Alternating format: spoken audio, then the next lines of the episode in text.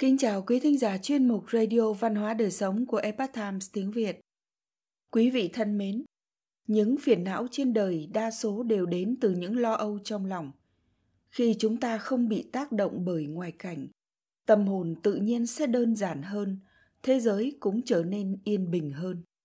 Hôm nay, chúng tôi hân hạnh gửi đến quý thính giả bài viết năm điều người thông minh không nghĩ đến của tác giả Hoa Trân đối với một người hiểu biết cuộc đời họ sẽ không cố chấp vào năm điều dưới đây. Không nghĩ đến tuổi tác. Độ tuổi đẹp nhất của đời người là bao nhiêu? 20, 30 hay 40 tuổi? Gần đây, trên mạng lan truyền một đoạn video ngắn trong 2 phút có thể khiến khán giả xem hết quá trình thay đổi nhan sắc của một cô gái từ 1 đến 100 tuổi. Bắt đầu từ thơ ấu cho đến khi cô gái trở thành một thiếu nữ non nớt, từ non nớt đến một cô gái trưởng thành, từ một cô gái trưởng thành đến một phụ nữ trung niên vẫn giữ được nét đẹp, từ trung niên đến phong thái thanh nhã của một cụ già. Ở mỗi độ tuổi đều có thể lưu giữ những nét đẹp độc đáo ở độ tuổi đó. Vậy độ tuổi đẹp nhất của đời người là bao nhiêu? Đối với người không để tâm đến tuổi tác mà nói, thì độ tuổi đẹp nhất chính là ngay giờ phút này. Họ không lo lắng về tuổi ngày một tăng lên và cũng không bị ước chế bởi định nghĩa tuổi tác. Có người giải thích với những người phụ nữ cao tuổi rằng, suy là chỉ sự sa sút về mặt tinh thần, lão là chỉ sự yếu dần của thân thể vì vậy một người đẹp thật sự sẽ không suy lão vì vậy chỉ cần tự tin và luôn mỉm cười, thì dù đã bước sang tuổi 30 cũng sẽ trông như mới 15 tuổi. Chỉ cần coi trọng cách chăm sóc bản thân, thì dù ở tuổi 40 cũng sẽ chỉ như 20 tuổi mà thôi. Không nghĩ đến việc so sánh bản thân. Núi cao còn có núi cao hơn cuộc sống luôn có người hơn ta, cũng như có người không bằng ta. So sánh chính là khởi nguồn của mọi sự đau khổ.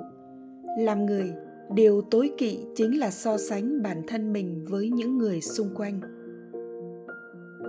Ở nam mỹ có một loại chim có tên thúy điểu, thuộc khoa phỉ thúy.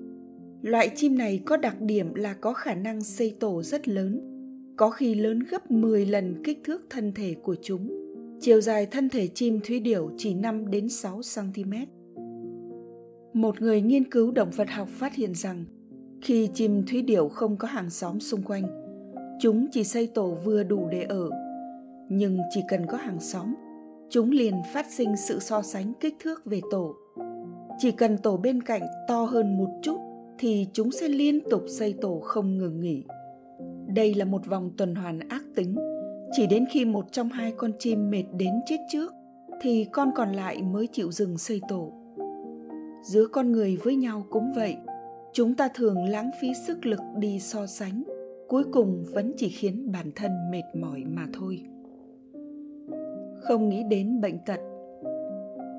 Trạng thái lý tưởng nhất của đời người không phải là trong tâm vô sự, trên thân vô bệnh hay trong túi có tiền vì con người ăn đủ loại thực phẩm khác nhau, nên khó tránh khỏi những lúc gặp tai họa.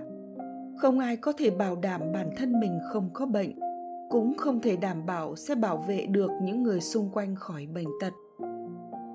Tuy nhiên, nếu chẳng may bạn mắc bệnh, cũng đừng sợ hãi, bạn càng kiên cường, cách ly khỏi tất cả những nhân tố tiêu cực khiến bạn không khỏe mạnh, mọi chứng bệnh tự nhiên cũng tiêu tan hãy điều chỉnh lại tâm thái cho tốt.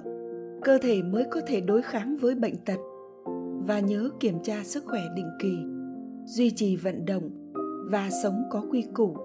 Học cách tự chăm sóc bản thân mới có thể kịp thời phòng bệnh. Người yêu bản thân nhất là người biết giữ gìn sức khỏe, người có trách nhiệm với gia đình nhất, là người biết bảo đảm một sức khỏe tốt cho chính mình không nghĩ quá khứ, không lo tương lai. Không nghĩ về đau khổ của quá khứ, cũng không nghĩ về nỗi lo trong tương lai. Vậy thế nào là người sống khổ nhất? Đó chính là người luôn đau khổ về quá khứ và vướng mắc phiền não về tương lai. Những người sống cho quá khứ luôn để những nỗi buồn vương vấn trong tâm, sống như không có ánh sáng. Còn người lo lắng về ngày mai thì luôn nghĩ về những khó khăn sẽ gặp phải mà trong tâm bất an.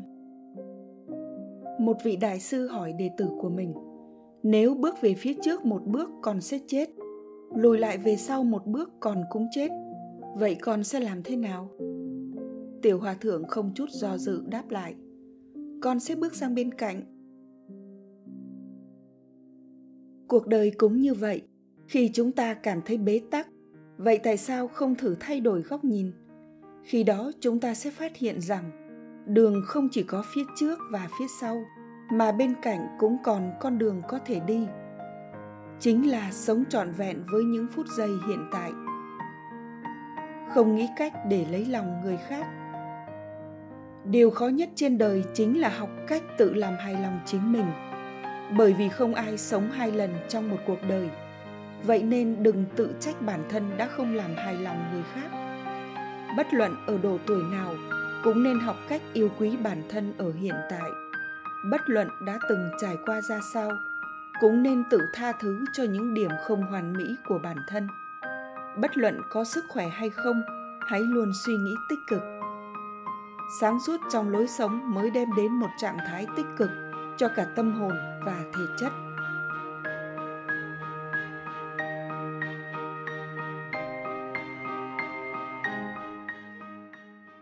Quý thính giả thân mến, chuyên mục Radio Văn hóa Đời Sống của Epoch Times tiếng Việt đến đây là hết. Để đọc các bài viết khác của chúng tôi, quý vị có thể truy cập vào trang web itviet.com. Cảm ơn quý vị đã lắng nghe, quan tâm và đăng ký kênh. Chào tạm biệt và hẹn gặp lại quý vị trong chương trình lần sau. Kính chúc mọi điều bình an và tốt lành đến quý vị cùng người thân.